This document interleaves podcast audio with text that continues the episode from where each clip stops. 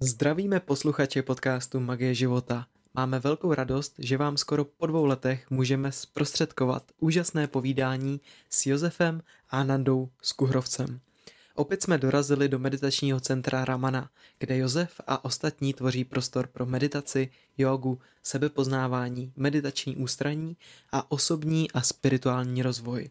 Je to prostor, kde každý může být sám sebou a nalézt vnitřní mír a harmonii uvnitř sebe. V podcastu se tedy můžete těšit na hluboký ponor do svého vědomí a já pevně doufám, že to bude další důležitý střípek na vaší cestě sebepoznáním a nalezením svého opravdového bytí.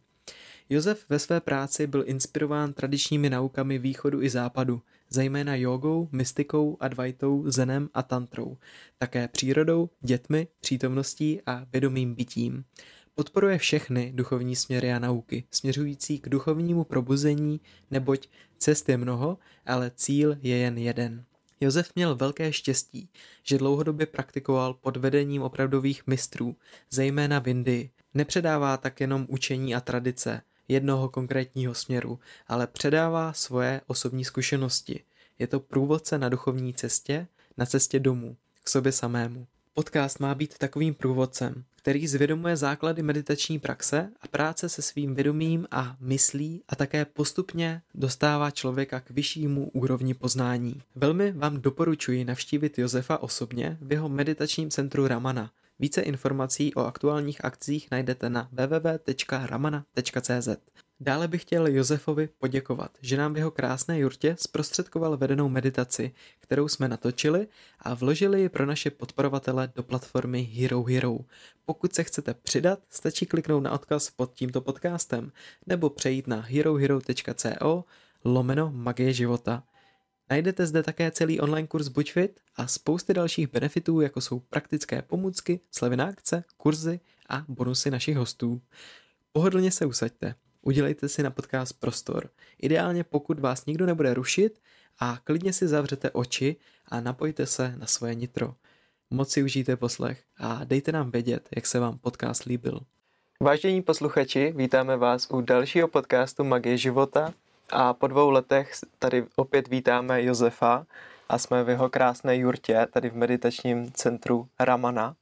Děkuji ti, že jsi nás tady pozval a že si můžeme opět popovídat o mysli, o vědomí a o všem, co ty tak miluješ a co tak rád sdílíš s lidma. Já děkuji a vítám vás. Namaste. Namaste. Taky tě vítám, vítám Josefe. A tebe Radku, i posluchače. Tak pojďme, pojďme na to téma. No možná, jelikož jsme tady byli a kde teďka sedíme, tady nic vlastně nebylo, tady byla jenom louka, tak co se stalo za poslední dva roky? stalo se spousta věcí. Eh, asi to, na co se ptáš, je, že se nám podařilo konečně vytvořit prostor pro meditační centrum. Mm-hmm. To je zrovna ten, co v něm sedíme, asi teď momentálně hlavní budova našeho meditačního centra, kde už probíhají semináře zaměřený na jogu, na meditaci, ale i se tady zpívá, občas tančí nebo provozuje prostě nějaký jako podobný uh, druh zaměřené pozornosti k sobě sama. Mm-hmm. A plus tady vzniklo pár eh, místeček, které vlastně podporují to zázemí pro lidi. Zatím spíš pro takový letní, jarní nebo podzimní provoz. V zimě tady v jurtě se dá zatopit, ale eh, ještě nemáme prostě to komfortní ubytování, který by eh, bylo v pohodě přes zimu, takže spíš jsme teďka tak jako pro letní provoz. Je to tady moc hezký jako v létě, takže všechny zvu, aby se se náma přijeli podívat. A takový hlavní mm, motiv vlastně, nebo hlavní inspirace k založení toho centra eh, asi už vyplývá z toho názvu Ramana a tím je vlastně ten indický Ramana Ashram, neboli místo, odkud pochází učitel Ramana Maharishi indický, který vlastně nejvíc šířil nauku, která spadá do filozofie Advaita Vedanta. V Čechách ji nejvíc rozšířil asi eh, Edward Tomáš s Mílou, mhm. Jiří Vacek a další učitele. A mně připadá ze všech těch filozofií, které jsem vlastně eh, potkal v životě, nejpřímnější, nejjasnější a nejlepší, proto je vlastně eh, i můj nejoblíbenější, nej, nejoblíbenějším způsobem, jak předávám vlastně tu nauku lidem. Nejsem úplně jako vyhraněný jenom do jedné konkrétní cesty. Jsem inspirovaný taky buddhistickýma, tantrický, tantrickýma školama a cestama, ale vlastně ta Advaita je pro mě asi nejvíc eh, jako přímočará, jasná a mám v ní nejvíc nastudováno, tak asi nejvíc ten slovník, který používám, tak se asi týká té tý Advaity Vedanty. Mm. A ono, to tady je vlastně meditační centrum. Někdo by si řekl, že sem přijde pro jogu, ale když jsme přijížděli, tak nám tady jeden účastník řekl, že to byla jako tvrdá meditace, nebo pět hodin třeba v meditaci, um. takže ten základ si mm. souvisí s tou meditací. To se trošku odvíjí od toho, co se sjede za lidi na seminář. Teďka zrovna byl takový víkend, eh, kde to bylo jako yoga a meditace dohromady.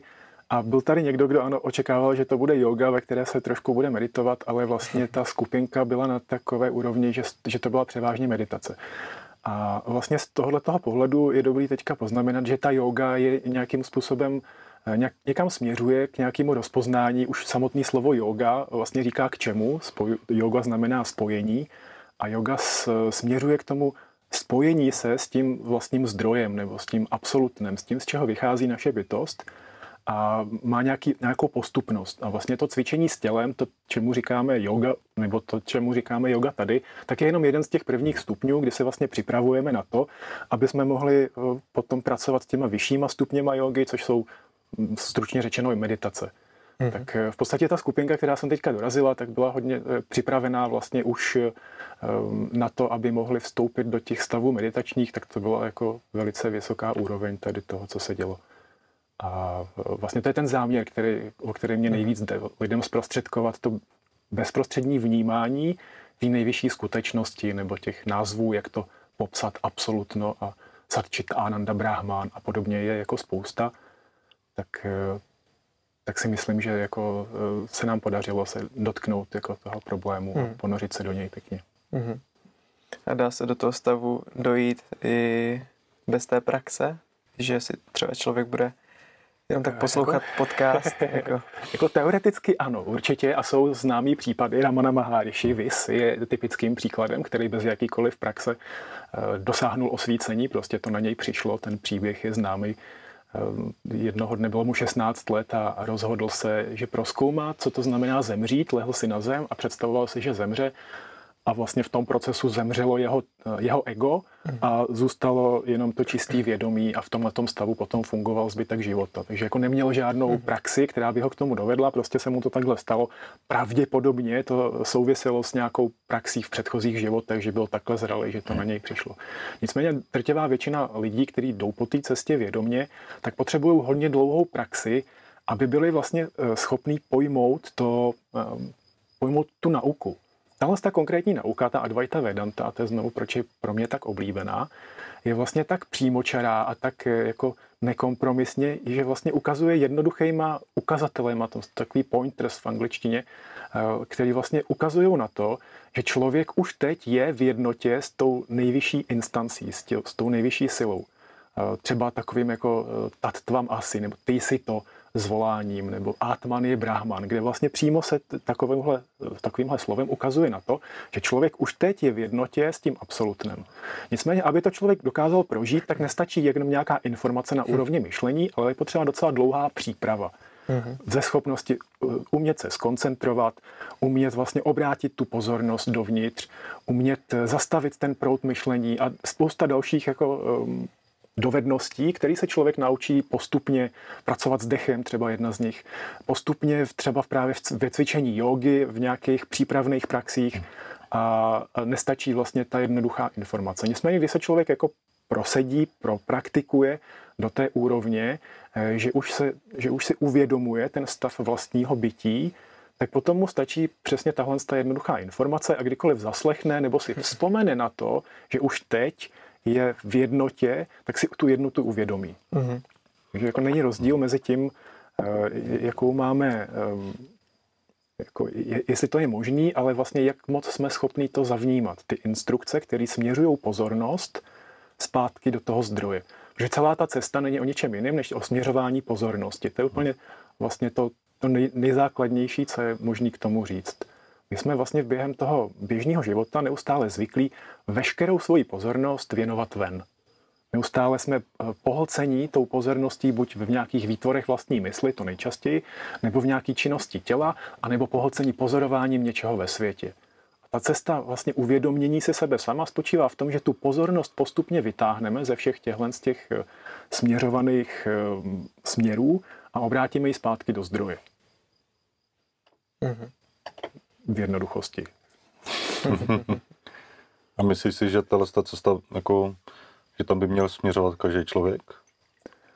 Já si myslím, že eh, ta, ta konkrétní cesta jako Advaity, že eh, je jedna z mnoha cest, které směřují k tomu cíli. Těch cest je na světě tolik, protože tolik různých lidí potřebuje tolik různých cest. Všechny vedou k jednomu cíli, ale pokud tu otázku vezmu tak, jestli si myslím, že všichni lidi jdou k tomu cíli, mm-hmm. tak ano. Myslím si, mm-hmm. že mhm. všichni lidi jsou tady k tomu, proto, aby došli k tomu stejnému cíli. Že to je, je smysl lidského života rozpoznat tu svoji božskou podstatu. Jakou cestou se tam člověk dostane, eh, jakou, to je fakt jako různý. Nemůžu říct, že tahle cesta konkrétně je pro všechny. Každý máme lepší dispozice pro nějakou jinou cestu a život nás směřuje podle toho, aby jsme ji našli. Mm-hmm. Mm-hmm.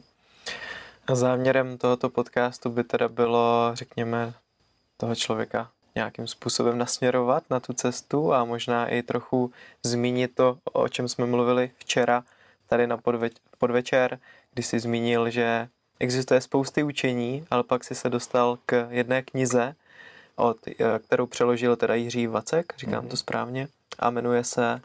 Jsme mluvili o Rybhu dítě, to je mm. klasický dílo Advaity Vedanty. Jo, a tam mhm. vlastně bylo zmíněno, že všechno, co doteďka si se naučil, zahoď. Mm-hmm.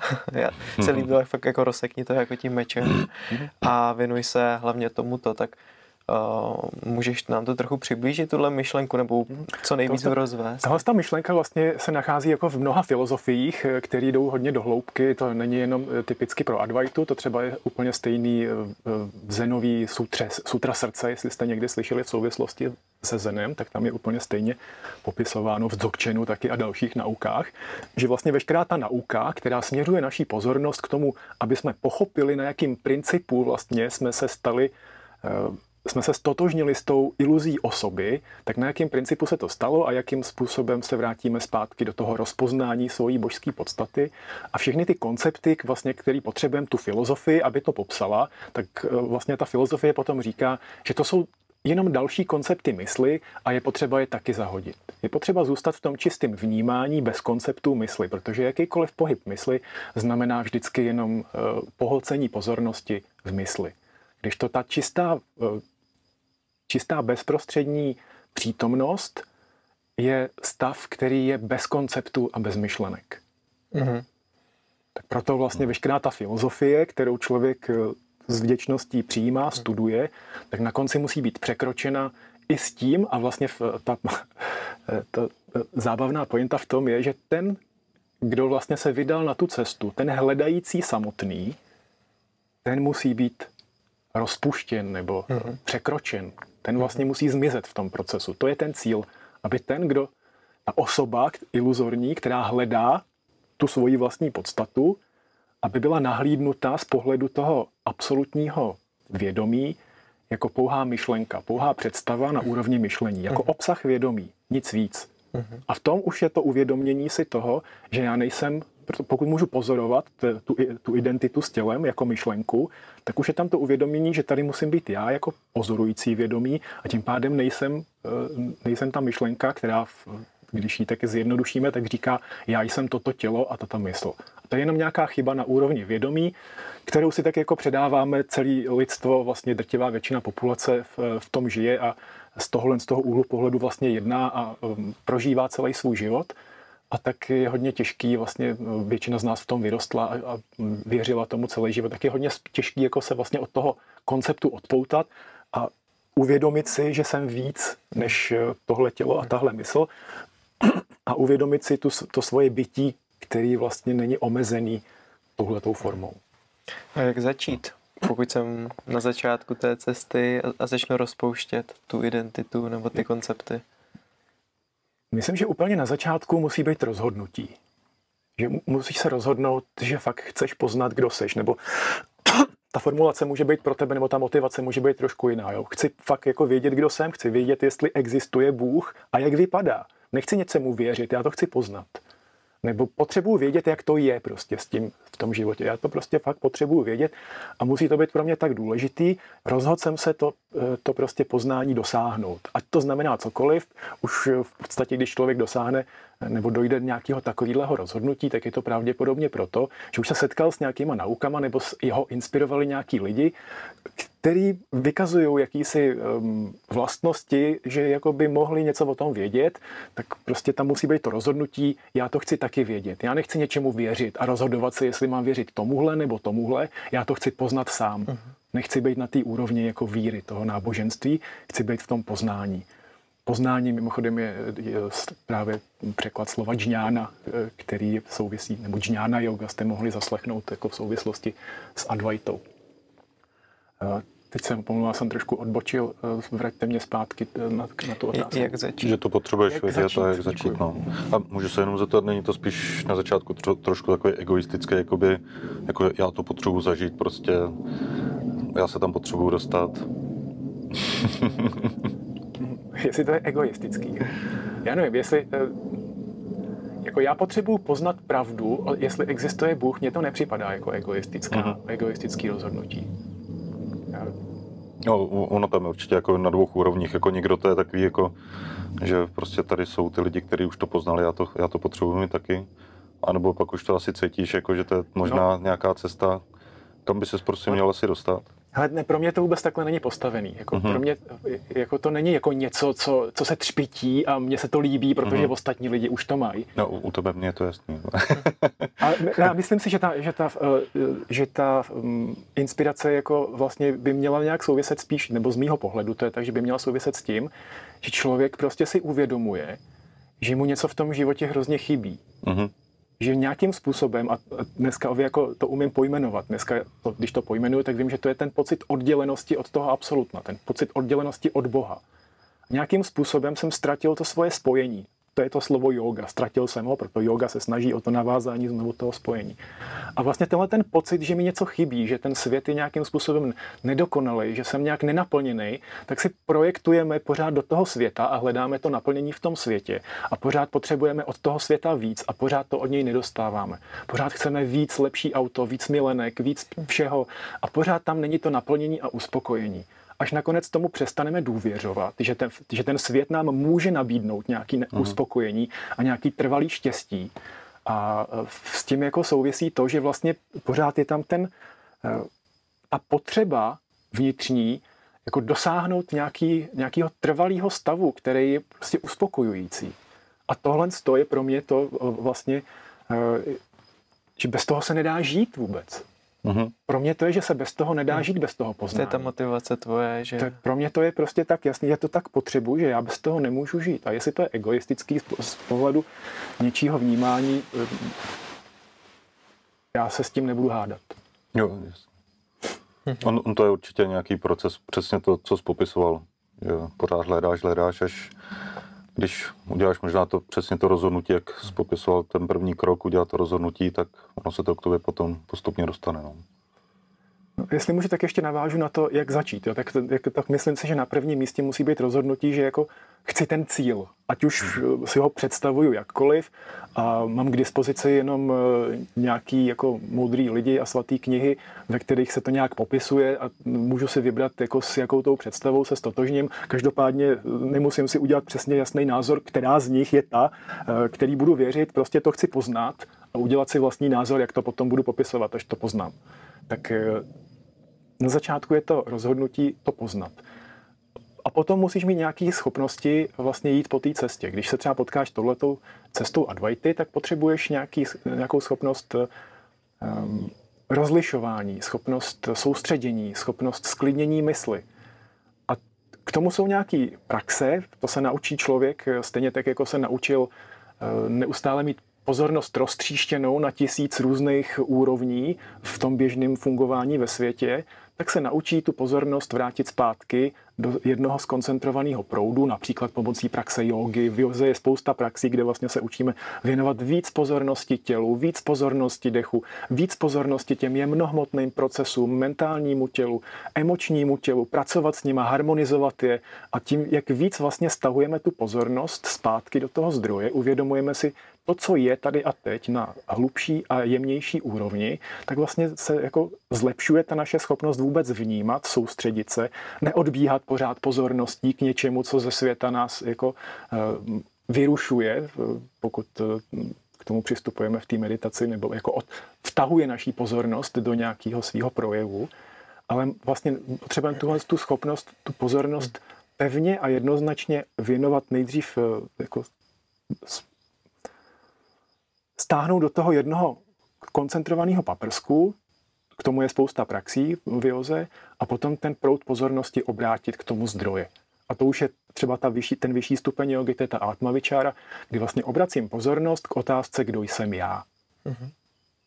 A sleduju vlastně ten proud pozornosti a, a už vlastně lepší jako v tuhle tu chvíli překročit ty slova a nenechat tu mysl, aby tam dávala pořád ty odpovědi, protože mysl, když se zeptá sebe sama, tak, tak automaticky má tendenci že vytvářet nějaké odpovědi a analyzovat to a dávat nějaké nabídky a něco si představovat. A to jsou všechno jenom obsahy. To zaplétá už. To jsou všechno jenom obsahy mysli a já potřebuji, eh, nebo v té meditaci je potřeba jako jít vlastně mimo ty obsahy mysli, sledovat jenom ten proud pozornosti a záměrem je právě, aby mysl utichla. Hmm. A když mysl utichne, tak to, co zůstane, je ten čistý stav meditace.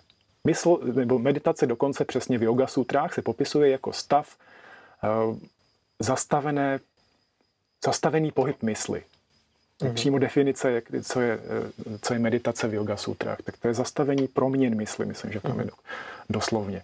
A v, ten stav eh, zastavení proměn mysli je úplně čisté vnímání, kdy vlastně do toho nejsou žádné koncepty, žádné představy a to je to, co vlastně děláme tady potom v té v praxi vyšší jogy nebo atmavičáry nebo meditace, mm-hmm. to můžeme říkat.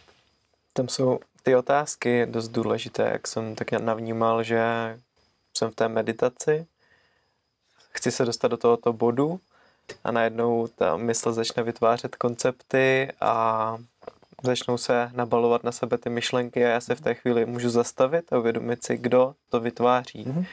To jsem zkoušel dneska ráno, když Přesně. jsme když jsme začali, takže jsem se mm-hmm. pořád ptal, kdo tohle všechno dělá. Jako v... To je přesně ten postup Atmavičáry. Jakmile se ti začnou vytvářet myšlenky, tak okamžitě tam jsi vlastně připravený v té bdělosti a pozornosti a to už je nějaká kvalita, kterou si musel získat nějakou předchozí praxi, aby si měl schopnost vlastně rozlišovat ty myšlenky v okamžiku, kdy se objeví. A v tu chvíli, kdy se objeví, tak zaujmeš tu pozici vlastně, že se místo, aby si rozvíjel tu, ty myšlenky a ztratil se úplně pozorností v jejich výtvorech, tak se zeptáš, kdo má ty myšlenky a tím přesměruješ zpátky tu pozornost k tomu zdroji. A ta mysl zase na to může něco odpovídat a ty znovu řekneš, uh-huh. kdo, kdo na to odpovídá, kdo prostě má ty představy, kdo tomu nerozumí, kdo se snaží meditovat, kdo furt obracíš zpátky tomu, kdo jsem já, tu pozornost, až ta mysl nakonec utichne. Tohle je nějaký proces, který může nějakou chvíli trvat a je potřeba si ho odsedět, doslova projít si tím e, touhletou fází, kdy ta mysl začne být konečně poslušná a směřovat tu pozornost do, dovnitř, až nakonec ten pohyb mysli úplně ustane. A to je ta chvíle, kdy to, co tady bylo celou dobu, začne být najednou zřejmý. Ale vlastně ta mája, to je ta iluze mysli, která je neustále v pohybu, nám to překrývá. Mm-hmm. To je ten důvod, to je jediný důvod, proč si neuvědomujeme tu božskou podstatu. Protože tady je ta mája, ta iluze vlastní mysli, která neustále pohlcuje naší pozornost a my věnujeme pozornost tomu, co přináší naše mysl. Jsme si na to zvykli natolik, že vlastně nejsme schopni se tou pozorností jako odtrhnout, odpoutat. A to je přesně ten proces meditace, odpoutat se od toho, co pohlcuje naší pozornost a zůstávat v tom čistém vnímání, v tom svobodném vědomí, který si všechno uvědomuje, ale do ničeho není spoutaný, do ničeho není mm-hmm. vtažený. Tak eh, tímhle způsobem. Mm-hmm.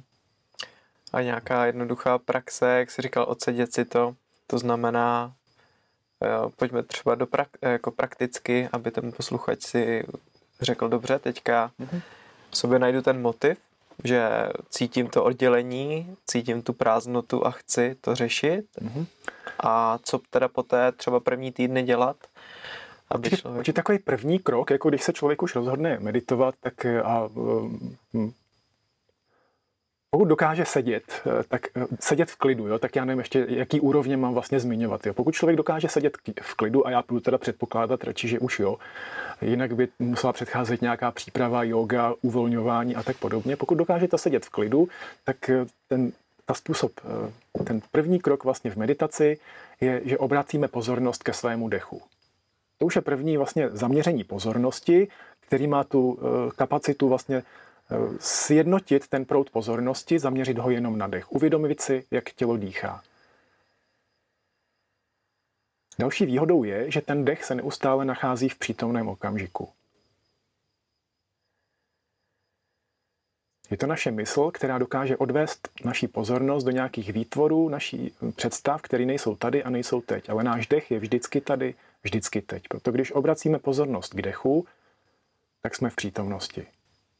A zároveň můžeme jít dál a hlouběji do toho procesu pozorování. Na nějaké úrovně se stále více uvolňujeme a, napři- a stojí, sedíme zpříma, aby energie mohla proudit, dobře se nám dýchalo. To je hodně důležité sedět pevně, pohodlně, zpříma, a být jenom po... ležet, ležet. Ležet uh... nefunguje. Mm-hmm. Pro začátek určitě nefunguje ležet. Ta schopnost koncentrovat se v leže je minimální v, v porovnání se schopností koncentrovat se se zpříjmenou páteří. To je hodně důležitý. A pojďme, možná jenom takový pokus, pojďme udělat teďka jako něco, co zase yoga říká, že je ten důvod, proč člověk jako jediná bytost na planetě eh, může dosáhnout tohle z toho poznání. Souvisí to s vertikální pozicí páteře, jako jediný tvor mm. na planetě máme vertikální osu páteře, chodíme po dvou. A když si třeba teďka uvědomíte planetu Zemi, která je pod váma, a nekonečný prostor nad hlavou, tak to vědomí vlastně roz, roztáhnete v těle z těch dvou směrech a hned ten moment vlastně můžete si všimnout, že je úplně jiné vnímání e, prostoru, úplně jiné vnímání sebe sama, jste jenom si uvědomili ten rozměr, vertikál, tu vertikální osu. A můžete se samozřejmě potom, e, jedna z těch praxí je vizualizovat si a pomocí dechu procházet páteří nad hlavu a, a, a páteří zase dolů. Tím se pročišťují ty energetické dráhy v naší páteři. A zároveň do toho můžeme eh, propojit ten dech, kdy si pořád uvědomuje to, uvědomujeme to dýchání, nádech a výdech a potom ještě do větší hloubky, když už je ten dech podstatně uvolněný, tak si začneme uvědomovat eh, ten začátek a konec toho rytmu dýchání. Když se dech zastaví po výdechu, většinou po výdechu je to na na delší chvíli, tak pojďme se zaměřit na to zastavení po výdechu. Když výdech už skončil, ale nádech ještě nezačal.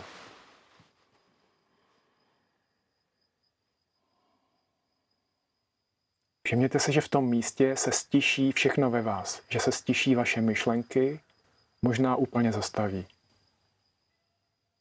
Jste opravdu ponoření pozorností jenom do toho nádechu, zastavení, výdechu a zastavení, tak v tom zastavení se taky výrazně zpomalí, možná úplně zastaví vaše myšlení a vy můžete zahlídnout ten prostor za myšlenkama, to ticho, ve kterém se myšlenky objevují.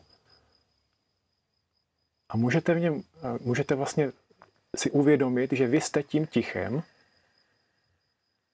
přestat pozorovat to ticho zamyslí z pohledu mysli, ale naopak pozorovat tu mysl z pohledu toho ticha. Hm. A to už jste v té, eh, hm, v té úrovni meditace, kdy si uvědomujete myšlenky, které se objevují ve vaší přítomnosti. Vy jste tady dřív, než se objeví další myšlenka.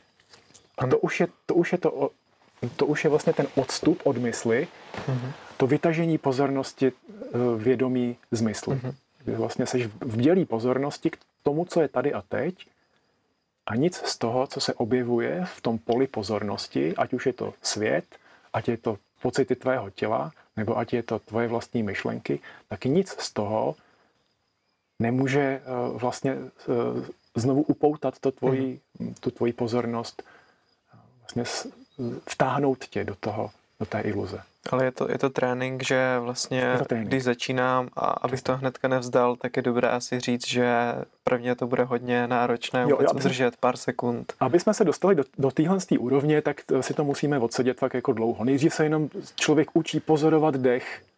Třeba jako úplně první praxe je eh, napočítej 50 dechů. Já když jsem to dělal poprvé, já si to pamatuju, tak mi to trvalo týden, než jsem se dostal do 50. Vždycky jsem někde kolem 20 zapomněl, u kterého jsem čísla a to musí začít znovu. Že ta pozornost se tam prostě neudrží. Musíš nejdřív vytrénovat schopnost udržet pozornost na nějakém záměru nebo pozorovat plamen svíčky. Je spousta technik, jako jak trénovat pozornost. A když máš tuhle tu pozornost vytrénovanou, tak potom pomocí té nauky vlastně velice snadno a přímo dojdeš do toho cíle cesty, do toho uvědomění. Ale potřebuješ už mít jako nějakým způsobem vypěstovaný tyhle ty kvality jako schopnost řídit pozornost, sklidnit mysl, pracovat s dechem, mít uvolněné tělo. To jsou asi ty mm-hmm. základní. Schopnost rozlišit to vědomí od jeho obsahu. Mm. Vědomí od jeho obsahu. Mm-hmm. Takže to vědomí je zatím, nebo před tím vším, to tvoří všechny ty asi, koncepty. Asi je nejlepší říct, co je to vědomí. Vědomí je schopnost něco si uvědomit. A vlastně pokud si ho máme nějak představit, tak asi nejbližší možná představa je vědomí je jako prostor. Všechno, co je v prostoru, je ve vědomí. Ty jsi mluvil o tom plátnu v tom kině, teďka to s tím souvisí, že vlastně my tvoříme to světlo, které dopadá na to. Možná jenom eh. vysvětlit tu myšlenku, protože to je krásné přirovnání k tomu, eh, k tomu konceptu jestli jsem to dobře pochopil včera. To je, to je jiný příměr. No, um, já bych radši zůstal ještě, já se k tomu vrátím. Jo? Já bych ještě zůstal na chviličku u, u té představy, jako že jsme tím prostorem, protože uh, já se to tomu vrátím k mm-hmm. uh, Vědomí je jako prostor a všechno, co se odehrává v prostoru, tak se odehrává ve vědomí. A z téhle úrovně my můžeme vlastně pozorovat, že veškeré zkušenosti, veškeré věmy, veškerý, jsou buď smysly, pomocí smyslu vnímáme svět, nebo e, vnímání svého těla, pocity našeho těla, anebo naše myšlenky. To je veškerý obsah vědomí. Všechno, co může, všechny zkušenosti, jaký můžeme mít, jsou tyhle. A všechny se odehrávají v tom prostoru toho vědomí. Vždycky to je ten pozorovatel, nebo ta úroveň pozorujícího vědomí, která si to uvědomuje. Jak víš, že máš hlad? Protože si to uvědomuješ. Jak víš, že si něco myslíš, protože si to uvědomuješ. Jak víš, že něco vidíš, protože si to uvědomuješ. Žádná zkušenost neexistuje bez vědomí. Zkušenosti jsou, protože si je uvědomujeme. Tak z téhle úrovně vlastně můžeme zůstávat v tom vědomí a dovolovat, aby všechno se odehrávalo v přítomném okamžiku jako obsah toho vědomí. Nestotožňujeme se s těma, eh, jo, to, je vlastně, to jsou ty dvě možnosti toho vědomí. Buď je v té své absolutní svobodě, anebo je pohlcený v tom, eh, v tom pozorování. Jsem tak pohlcený třeba tím prožitkem pití čaje, že jsem zapomněl eh, na ten rozměr svobodného vědomí.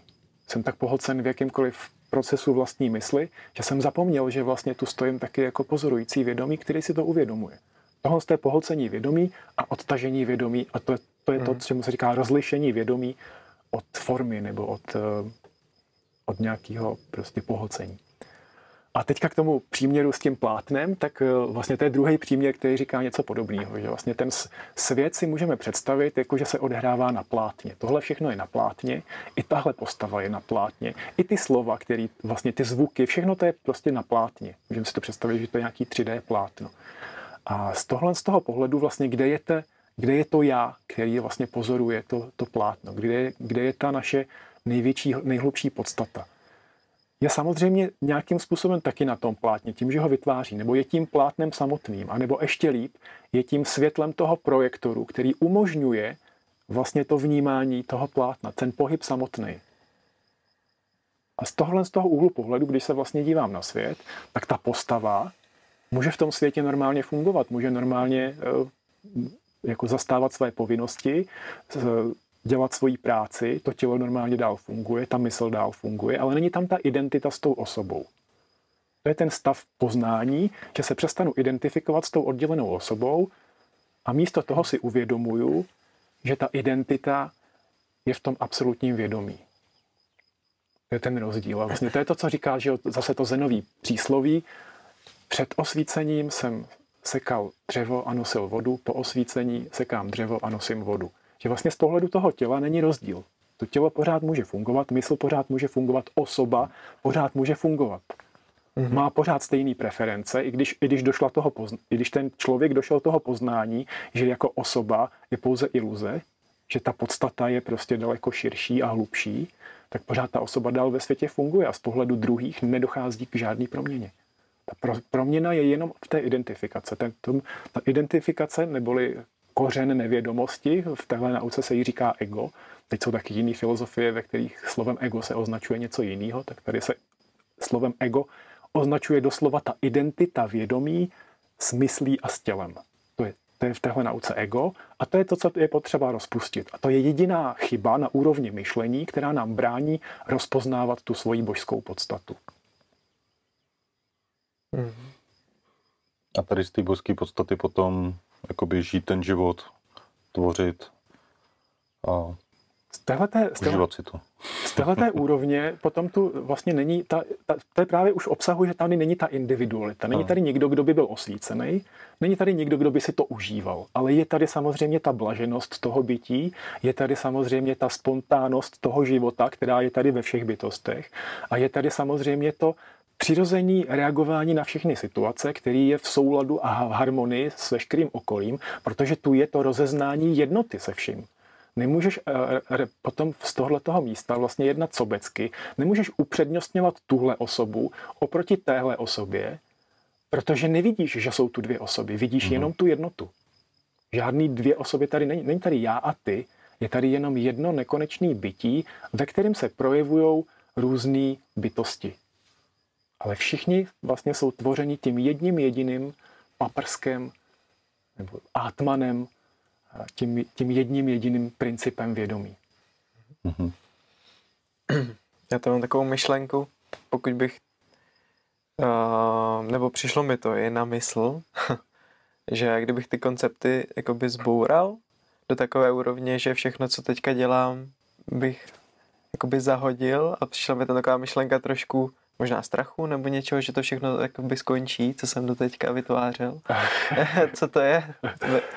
to, jsou, to jsou asi dvě, dvě odpovědi, které možná úplně nesouvisejí. To, že je tam myšlenka strachu, tak to souvisí spíš s nějakým tím ultimátním rozeznáním, že ta identita, který jsem věřil celý život, eh, vlastně není pravdivá, že to je iluze. Tak s tím se pojí velký strach, protože najednou člověk objeví, že jako není ta osoba, o který si celý život myslel, že je, a to je velký, jako to dokonce eh, většina myslí to nedá a, a, a v tuhle chvíli spousta posluchačů vypne prostě, hmm. protože to prostě ta mysl nedokáže přijmout. A ta, eh, to je prostě na té duchovní cestě jako velká překážka nebo velký krok, který člověk musí udělat do té do tý osoby, že musí důvěřovat tomu, že vlastně o nic nepřijde. A to souvisí s tou druhou částí, že vlastně to, že překročíš všechny své koncepty nebo je zahodíš, to neznamená, že zmizej a zbavíš se jich a zavrhneš je v životě. To jsou věci, které se naučil a pořád ti budou sloužit.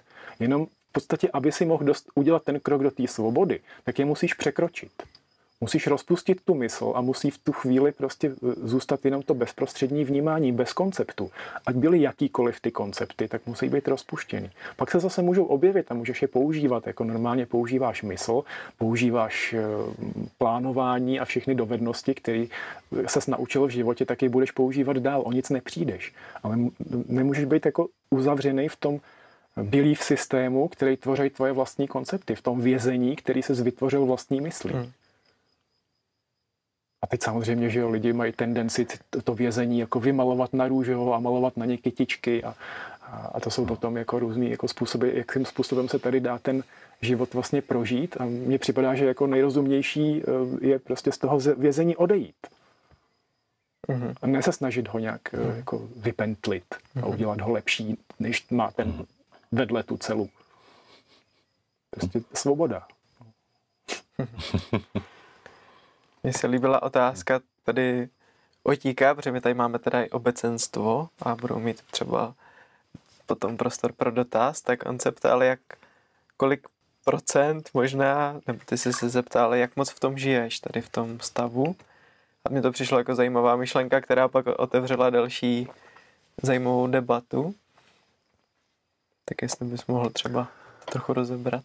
Um, úplně ne, nemluvím rád jako o sobě, myslím si, že to jako není moc um, že to vlastně nikomu moc, moc neprospěje, když se dozví, kolik procent času tahle osoba eh, tráví v iluzi osoby a kolik procent času si uvědomuje eh, vědomí, že ta osoba je iluzorní. Spíš hodně tak, pomůže, inspiruje to, že ty se do toho umíš vrátit. Eh, to, co je důležité, to, co já považuji za důležité, není, není to procento, ale to, ta schopnost se do toho vrátit. A to je prostě něco, co se člověk naučí právě tou praxí. Většinou, pokud si většinou, pokud se přistihnu, že jsem pohlcený ve vědomí, tak jak to jsou všechno koncepty, kterým člověk začne rozumět vlastně až ve chvíli, kdy to začne praktikovat. Tak pokud se přistihnu, že se identifikuju s osobou, tak už v té v té chvíli jsem se osvobodil, protože jsem si uvědomil, že, že jsem identifikovaný a v tu chvíli už nastává to osvobození a ten nadhled vlastně eh, z pozice toho vědomého bytí. Ale jsou situace, které mě jako každýho v nějakých jako třeba emočních eh, eh, emočně náročných situacích eh, jako hodně rozhodějí a potřebuju pár minut nebo hodin někdy, jako než se zase dostanu zpátky nějak do klidu a rozpustím ten chaos hmm. mysli a vrátím se zpátky do toho místa, ve kterém si uvědomím, že všechno je v pořádku. Mm. Že, že všechno je úplně tak, jak má být a um, vlastně vůbec nic se neděje. Mm. Tak jako důležité je umět se eh, vlastně rozpoznat a potom vlastně ten čas, nebo to, není o, nejde to o tom času teďka, spíš jde o to, co tě vlastně vtahuje zpátky do té identity. O tom je potom ta praxe. Pokud člověk jednou vlastně dosáhne té schopnosti uh, uvědomit si tu svoji, probudit se do toho bdělého vědomí, svobodného, tak od té chvíle vlastně pracuje s tím, kolik má ještě tendencí mysli, který ho stahují zpátky do té identity s egem. A to můžou být, včera jsme říkali ten příklad, já ho řeknu zase, to můžou být přesně takový, tomu se říká vásamy a samsáry, samskáry eh, v joze. A to může být ten příklad, eh, že ty mě vezmeš na pískovišti ti hračku a já se budu bránit, budu říkat, ne, to je moje hračka, dej mi ji. A jakmile říkám, to je moje hračka, dej mi ji, tak jsem spadnul do identity, protože se považuji za někoho, kdo vlastní eh, hračku a potřebuju bojovat za to, aby ten vlastník té hračky ji dostal zpátky, nebo jakkoliv je to postavený. A vlastně jsem identifikovaný s tím osobem. Vnímám tady dvojnost sebe a tebe, to je moje a to je tvoje. A to už je identita s osobou. A pak se zase můžu vrátit zpátky do toho rozpoznání, že tohle vlastně je iluze, že vlastně není žádný moje a tvoje, že vlastně není žádný já a ty a jsem v míru. A takových jako vzorců myšlení, které nás stahují do identity, máme v sobě spoustu a ta duchovní cesta je potom o tom rozpoznávání a rozpouštění těch jednotlivých vzorců, až nakonec nezbyde vůbec žádný a nic nás nebude vtahovat zpátky do té iluzorní hmm. identity ega. A je to vůbec možný se tam dostat až tady do toho stavu, že tam nemáme nic?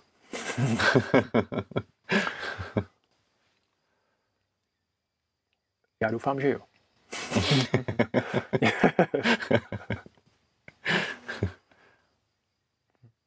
A v rámci, v rámci toho, když už tě něco emočně rozhodí, nebo jak to říct, tak eh, co ti tady na té cestě pomáhá? Jako vyloženě nějaká jako meditace, sklidnění se, nebo, nebo procházka v přírodě, nebo co je pro tebe taková hm. nejsnažší cesta? Myslím, že ze všeho nejvíc mě, že mě pomáhá vlastně ta každodenní praxe, mm-hmm. meditace, Eh, vytvoří nějaký jako přímý přístup eh, do té úrovně bytí, kdykoliv si na ní vzpomeneš. A vlastně to mě nejvíc pomáhá jako v situaci, která mě nějak jako silně emočně prostě hodí do, nějaký, do nějakého stavu nepříjemného, tak vlastně v té chvíli si uvědomím eh, tu svoji podstatu a najednou vlastně ta, ten problém té osoby začne být menší a menší a menší až nakonec úplně bezvýznamný. A já zároveň prožívám jako tu emoci v těle a v mysli a tu reakci té osoby, ale už z nějakého jako prostoru, eh, který je pořád stejný a je v něm přítomná blaženost a mír a radost ze všeho. Takže tam je jako zároveň oba, oba dva ty vnímání. A co mě k tomu pomáhá je každodenní praxe. Hmm. Každodenní vstupování do, týhle, do tohohle toho stavu bytí až nakonec vlastně eh, je potom možný si ho uvědomit, kdykoliv na něj zapomeneš. Taky, že jo, eh, jak žiju běžný život rodiny a tak procházím všema možnýma zkušenostma a eh, často zapomenu na, na tuhle tu svoji podstatu. A vlastně potom je poměrně jako náročný udržovat to spojení, tu jogu v tom běžném životě, jako v tom procesu, to jsou zase nějaký další stavy vlastně práce s tím vědomím, tak, uh, tak dělám to, jak to nejlíp umím. No. Mm-hmm. A nejvíc pomáhá fakt ta praxe, no asi. Jako. Mm-hmm. A když se tam pro člověka, jakoby, eh, jak dlouho by třeba měla trvat ta praxe jako v běžném denním životě, jestli se jedná teď řádově o minuty, nebo co je dobrý třeba na začátku, co je dobrý, kam je dobrý třeba se dostat jakoby v tom běžném životě? Je dobrý začít s tím, kolik zvládneš, s tím, kolik zvládneš. Jako klidně 10 minut je dobrých, 15 minut je úplně super, když, eh, když si dáš ráno. Je dobrý to dělat hned ráno, hned jako první věc. To jednak reflektuje, že to je pro tebe to nejdůležitější, že, že to fakt je pro tebe důležitý. A taky brzy zjistíš, když to začneš dělat, eh, nějakou praxi každý ráno, že celý tvůj den vypadá úplně jinak. A to je mhm. velká inspirace. To zjistíš hodně rychle. Když, když budeš dělat každý ráno prostě i kdyby jogu nebo meditaci nebo oboje, tak celý ten tvůj den vypadá úplně jinak, než když to neuděláš. To je jako velký jako hned na začátku. A potom vlastně podle toho, kolik zvládneš, je dobrý si přidávat. A pokud chceš opravdu jako dosáhnout eh, stavu osvobození mysli, tak jsou učitelé, kteří tvrdí, že hodina a jsou učitelé, kteří tvrdí, že dvě hodiny denně jsou základ. Mm-hmm. Plus samozřejmě potom jsou nějaký retreaty, kde třeba se do toho ponoříš na víkend, na týden, na měsíc, ústraní, kde, kde už máš na, tu nauku vlastně naučenou, ale potřebuješ se do ní nořit a nořit a nořit stále hlouběji a vlastně víc to potom zabíjí. Je to hmm. pro tebe víc důležitější, jak když s tím rozpoznáváním, jak moc je to vlastně velký a důležitý, tak eh, tomu věnuješ víc času a prostoru, ale dá se začít se čtvrt hodinou úplně v pohodě. A už je ta čtvrt hodina fakt významně promění celý tvůj den, když mm. budeš ráno 15 minut pozorovat dech. To je dobrý začátek. Mm.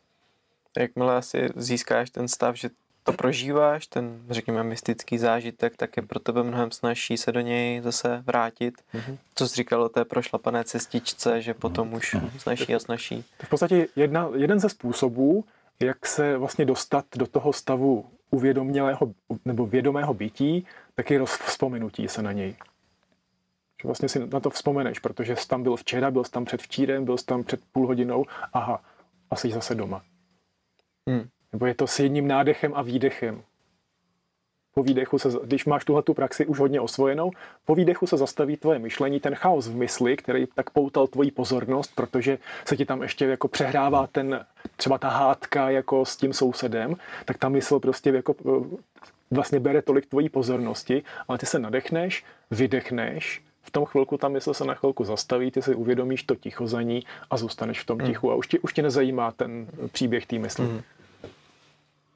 Ale je, je to všechno, jako musí se vypěstovat vlastně tuhle tu schopnost uh, vyšlapat si tu cestičku a pak, uh, pak je to čím dál snaží. Na začátku je potřeba velký úsilí a hodně k tomu pomáhá právě se potkávat s lidma, který po té cestě jdou a studovat ty nauky. Vlastně ty tři, ty tři buddhistické klenoty, jak se o nich říká, to jsou přesně ty, co nám pomáhají na té cestě. Buddha, dharma a sanga. Buddha neboli osvícená osoba, člověk, učitel, prostě ten princip, který nás učí, ten, který přináší tu nauku, ten, který vlastně eh, reprezentuje tu možnost dostat se do toho stavu vůbec eh, a můžeme s ním být jako propojení přes knihy, eh, které se dochovaly z jeho života nebo jakýmkoliv způsobem. Nemusí to být nutně člověk v těle, takovýhle učitel. Potom druhým tím klenotem je dharma, to je ta nauka samotná, to jsou ty ty, ty poučky, ty principy, které vlastně, když je aplikujeme ve svém životě, tak shledáváme, že fungují, že to je prostě ta praxe, která opravdu má ten výsledek, o kterém tvrdí, že ho bude mít. A vidíš kolem sebe lidi, a to je ta třetí, ten třetí klenot, ta sanga, lidi, kteří jdou po té cestě a to tě inspiruje vlastně k tomu, aby si eh, po té cestě šel dál, protože vidíš, že ty lidi jsou jako mnohem víc v radosti, než lidi, který znáš v životě po té cestě nejdou a víc tě jako přitahuje být s lidmi, kteří jsou v radosti a um, vlastně jsou rozzářený a užívají se ten život, než být s lidmi, kteří to tak nemají. Tak hmm. jo. Můžu, no, v rámci minulosti, jak eh, dostali jsme otázku, jsme se ptali, že budeme mluvit o těchto tématech, tam někdo zmínil minulost, dětství, jak je to podstatný řešit, pokud teda chceme být v té přítomnosti a v té meditaci. pracuješ s tím nějak? Ale eh, minulost a dětství je jako hodně rozhodující pro to, jakým způsob, jaký vlastně vzorce myšlení a chování člověk v dospělosti má. Co jako se naučil v dětství, tak to z velké části formuje jeho osobnost.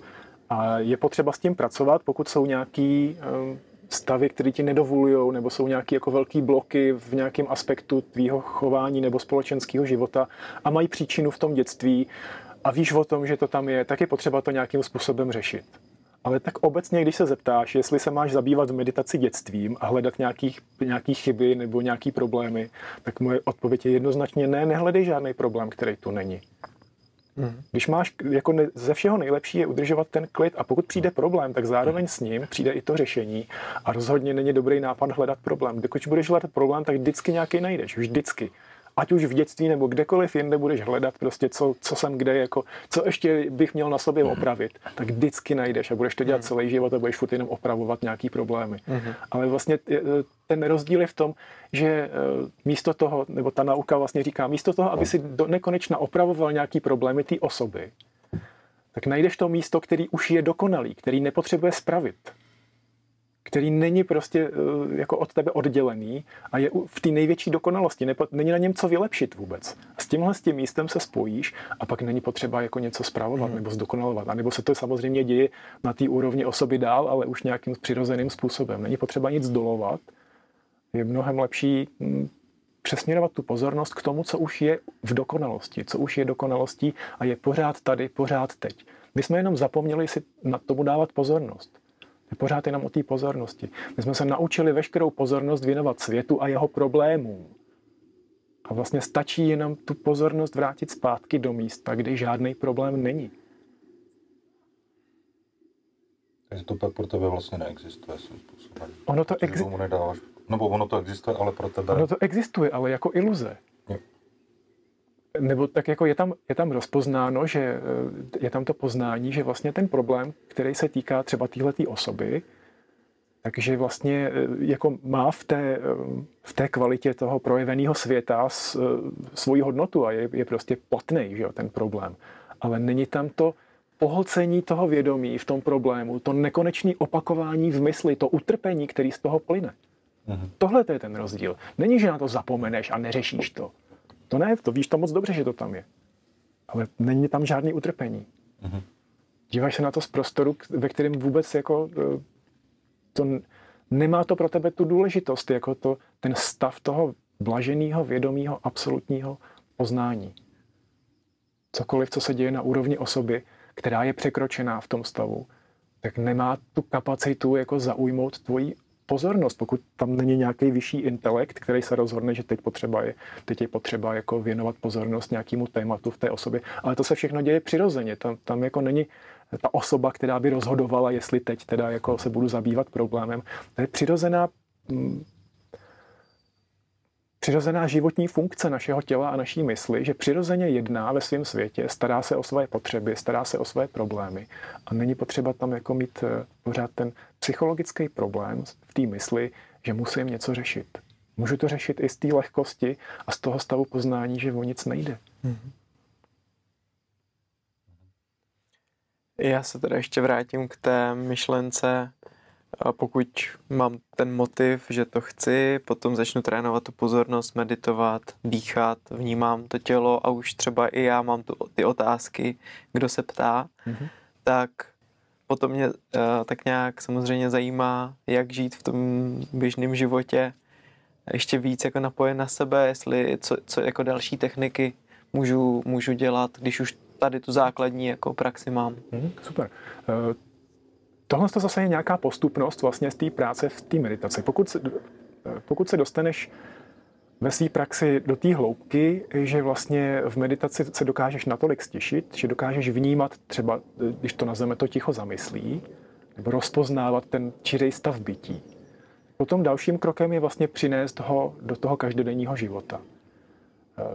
Vlastně přestat oddělovat tu část života, kdy sedíš ve formální praxi, bez pohybu těla v nějakém mm, sklidněném prostředí a uvědomuješ si tu svoji božskou podstatu a ten život mimo to, kdy si ji neuvědomuješ. postupně se to prolne. A to se začne automaticky prolínat. To se, nejdřív se to začne dělat samo, samo sebou, když eh, vlastně začneš dělat tuhle tu praxi, tak se ti stane, že jedeš tramvají nebo po jezdících schodech a najednou se objeví ten stav hlubokého poznání, ticha, bez toho, aby si o něj nějak usiloval. A je to prostě nějak, že se nějak, vrací nějaký stav, který už znáš z meditace, rozpoznáš to mm-hmm.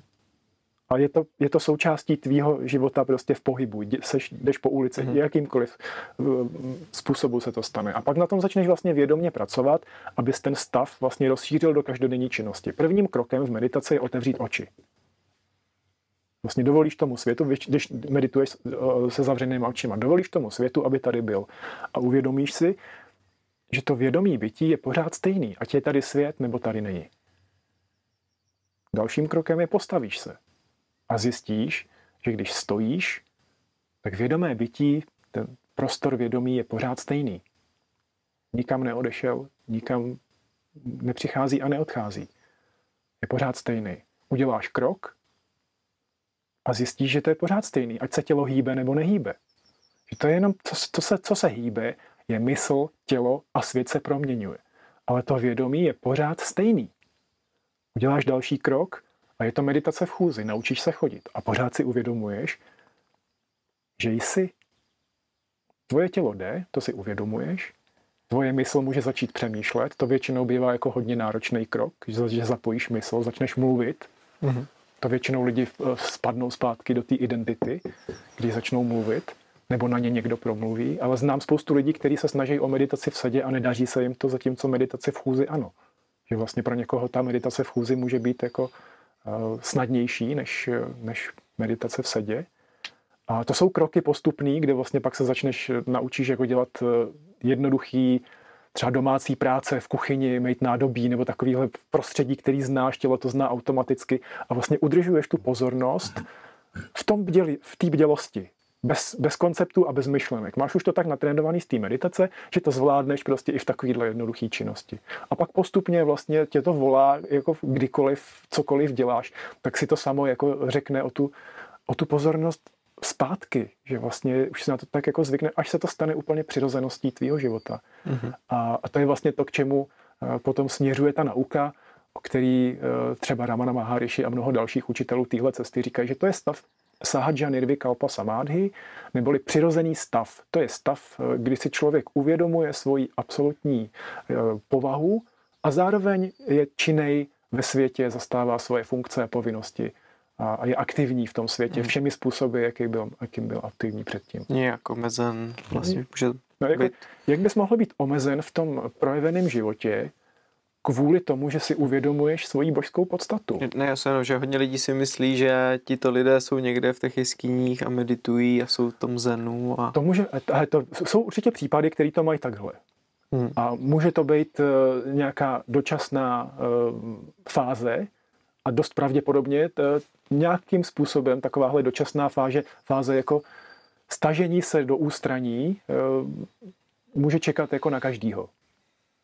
Ramana Maharishi, vy, vy si jako ten seděl desítky let v jeskyni, nemluvil, několik let nebyl schopný ani se postarat o svoje tělo, museli se o něj starat jiní lidi, protože byl tak ponořený ve stavu samádhy, hmm. bez vědomí světa, že nebyl schopný zas, jako se starat o svoje vlastní tělo. Mm-hmm. A potom po nějakých letech přešel do té fáze, kdy normálně začal s lidma mluvit, chodit, starat se, vařit prostě a dělat úplně, úplně všechno a pořád byl v tom stejném stavu. Mm-hmm. Takže jako ten, eh, to, jestli seš použitelný pro svět nebo není, nejseš eh, ve stavu uvědomění si božské podstaty, nezáleží úplně na tobě a hlavně z, z pohledu toho vědomí to ani na tobě není. Mm. Ty vlastně sám si byl pár let v jeskyni ve Španělsku? Eh, to bylo pár měsíců, nebylo to pár let. Aha. já, jsem, já jsem hodně jezdil na nějaký ústraní, většinou pod vedením nějakých učitelů. Eh, dlouhodobě nějaký svojí fázi praxe, kdy jsem praktikoval určitě ty dvě až tři hodiny a, a skoro každý víkend a každý měsíc aspoň celý víkend a každý rok aspoň čtyřikrát na týden nebo 14 dní a, a, a nebo na měsíc do Indie. Prostě pořád nějaký ústraní, jak tě to víc volá, tak vlastně víc chceš jít do hloubky.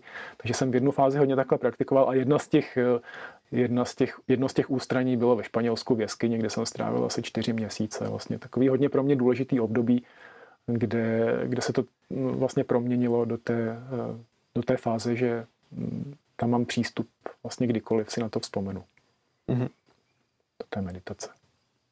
Mm-hmm. Takže tohle je taková ta jako rychlejší cesta, když to řeknu, jako pokud chceš jít do, vyloženě jako do hloubky, tak uh, souvisí to s tím, jako, že to prostě jako tam přijde, že uh, budeš dělat takovouhle praxi, anebo se to dá i během běžného života. Jako... jako myslíš, rychlejší cesta je jít do jeskyně na, na dva no, měsíce? No, jako, že, že jdeš takhle do ústraní a že jdeš víc do hloubky a víc to studuješ.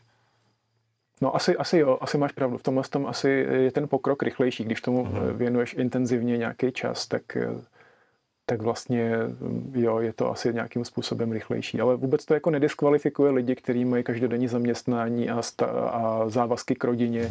Hmm. Jeden z mých jako prvních a velkých učitelů, Jiří Vacek, jako ten celý život žil v paneláku, měl rodinu a byl to jako velký učitel. Žil normálně ten aktivní, jako chodil do práce a staral se o děti a, a ještě dokázal jako vést skupiny a předávat hmm. nauku a překládat knížky a vůbec nebyl nějak jako oslabený v tom fungování ve světě. Hmm. Takže jako, to si myslím spíš, jako, jaký je tvůj, že to záleží spíš na tom, jak, jaké je, t, je tvoje nastavení vlastně pro život, jestli tě přitahuje uh, takovýhle zážitky, anebo jiný. Že to není úplně jako, že by to bylo pro každýho, nebo že by to bylo, že tohle to je nejlepší a ten život nám to ukáže jasně, co je pro nás Aha. nejlepší. Zase to o ty pozornosti, kvůli hmm. tomu dáš tu pozornost. A není to zase, není to potom úplně o té kvantitě, jo, že vlastně třeba si vybavuju v souvislosti s tím jedno, eh, jedno zenový vlastně poučení, kdy se žák eh, ptá mistra, za jak dlouho dosáhnu osvícení, když budu meditovat dvě hodiny denně. A mistr mu říká, hm, tak za deset let. A co když budu meditovat eh, čtyři hodiny denně? A mistr mu říká, za 20 let. Říká, jak to, když budu meditovat dvakrát tak dlouho, tak bych to mělo být kratší, ne? A mistr mu říká, ale když budeš dělat eh, stejnou práci dvakrát tak díl, tak ti to bude trvat dvakrát tak díl. hmm. Jako není to o té kvantitě, no, ale hm, pak vlastně v té další fázi eh, spíš než, aby si třeba hm, měl tu formální praxi, kterou vyžaduje hodně disciplíny, jo, dvě hodiny denně sedět, to je fakt hodně o disciplíně, tak je to spíš o tom, že mnohokrát za den se třeba na pět minut stišíš a propojíš se s tím stavem bytí, s tím poznáním a většinou to přijde jako samo, že vlastně si na to ani nemusíš dělat nějaký speciální čas, nebo tak je dobrý pořád mít ten čas po ránu pro nějakou praxi, ale pak vlastně se to začne proměňovat a je to tak, tak přirozenou součástí hmm. každodenního života, že vlastně už tam jako nemáš to, to rozhodování se, jestli dělat praxi nebo nemáš, protože vlastně už přestává být ten rozdíl mezi tou formální a neformální praxí. Mm. Prostě je to to bytí samotný a vlastně je to všechno jako spontánní a děje se to samo. Není, je tam čím dál víc ta osoba, která rozhoduje vlastně. Takže ta osoba už je jako mm, z větší části rozpoznána, eh, že vlastně je to jenom nějaká myšlenka a ta identita s ní už vlastně není udržována, tak potom vlastně ten život může dít přirozeně, bez utrpení. hmm. Já si říkám, co může být pro dnešní jako společnost velká výzva je, jsou technologie v rámci telefonu a SMSky, volání, sociální hmm. sítě, zprávy, rádio. Všude vlastně na tebe ty informace jdou. A že možná tohle je jedna z věcí, kdy, když mám fakt ten velký motiv, že tohle chci, tak s tím musím opravdu hodně pracovat, umět to třeba stlumit, během toho dne a pracovat s tím jenom tak, když to zrovna potřebuju. Hmm. Ale je to, je to velká výzva pro společnost. Je pravda, že to jsou, co jsi zrovna vyjmenoval teďka jako um, ty věci, které nejvíc pohlcují pozornost uh, moderního člověka. A s tím je potřeba se naučit pracovat. Já věřím, že ta generace, který se to teďka nejvíc týká, tak uh, takže to nějak zvládne, že to tady je k něčemu a zároveň se snažím jako na tom vnímat ty, to dobrý, co to přináší. A třeba ty, ty možnosti, které máme díky právě těm technologiím teďka, že my můžeme eh, vlastně studovat například, studovat nauky, pustit si eh, satsang s osvíceným učitelem na YouTube, stovky hodin, stovky různých učení v té nejlepší kvalitě, kterou bychom před stolety nikdy nenašli. Mm.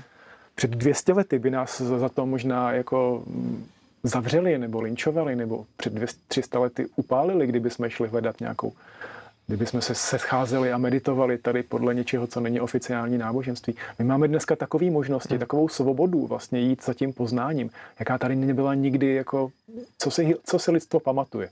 Tak to tady nikdy nebylo taková svoboda a takové možnosti, co se týče spirituálního poznání. A, takže, to... takže to vidím velkou, že vlastně fakt můžeš napsat do Google jako osvícení a najde ti to několik návodů, jako, který jsou funkční a platný. Mm-hmm. Máš něco, co by si doporučil?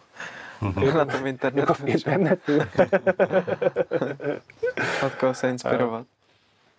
Eh, mám, jo, mám svoje učitele, od kterých se inspiruju na internetu a vyjmenuji aspoň tři. Eh, s vámi Atmananda Udasin, to je, reprezentuje hodně právě školu Ramany Maharishiho, Advaitu. Potom uh, Muji, opět uh, spojený s, s Advaitou. A pak uh, Eckhart Tolle, mm-hmm. spíš západní, asi bych ho taky zařadil do Advaity, hodně ovlivněný Zenem. A má výborně zpracovanou tu psychologii mysli, jak vlastně to ego, jaký má principy, Eh, fungování, jak, jak vlastně eh, se tvoří ten obraný mechanismus ega, když, jak se brání tomu rozpoznání, jaký má ty principy udržování té svojí iluzorní povahy a jak je vlastně rozpouštět. Eh, a spousta těch dalších učitelů jako hmm. má taky výborný jako poznání v tomhle tom směru, vlastně v tom, v tom poznání sebe sama. Člověk musí projít jako nějakou cestou, kdy vlastně hodně proskoumá do podrobná tu psychologii toho ega, toho vlastního bytí, do jako velkých detailů se naučí vnímat to všechno, co je tady a uvědomovat si vlastně, že nic z toho, na co můžeš ukázat, nejseš ty. Ty mm. jsi ten, kdo si to všechno uvědomuje. Mm-hmm. Tak já bych dal prostor obecenstvu, jestli, jestli bych chtěli položit nějakou otázku. Něco? Nic není zajímavého pro vás. Nebo všechno je zajímavé, věřím. Dobře. Tak jo. Obecenstvo sedí se zastavenou myslí a Aha, nejsou a žádné otázky. Tak to jsme chtěli dosáhnout. Souším. tak eh, teďka možná bez otázky, co je pro tebe důležité, že tady nezaznělo a mělo by třeba ještě zaznít pro posluchače cokoliv tě k tomu. Klidně si to promysli. Hmm. Nevím, asi mě nenapadá nic, co, co si myslím, že mělo být řečeno. A... Mm-hmm.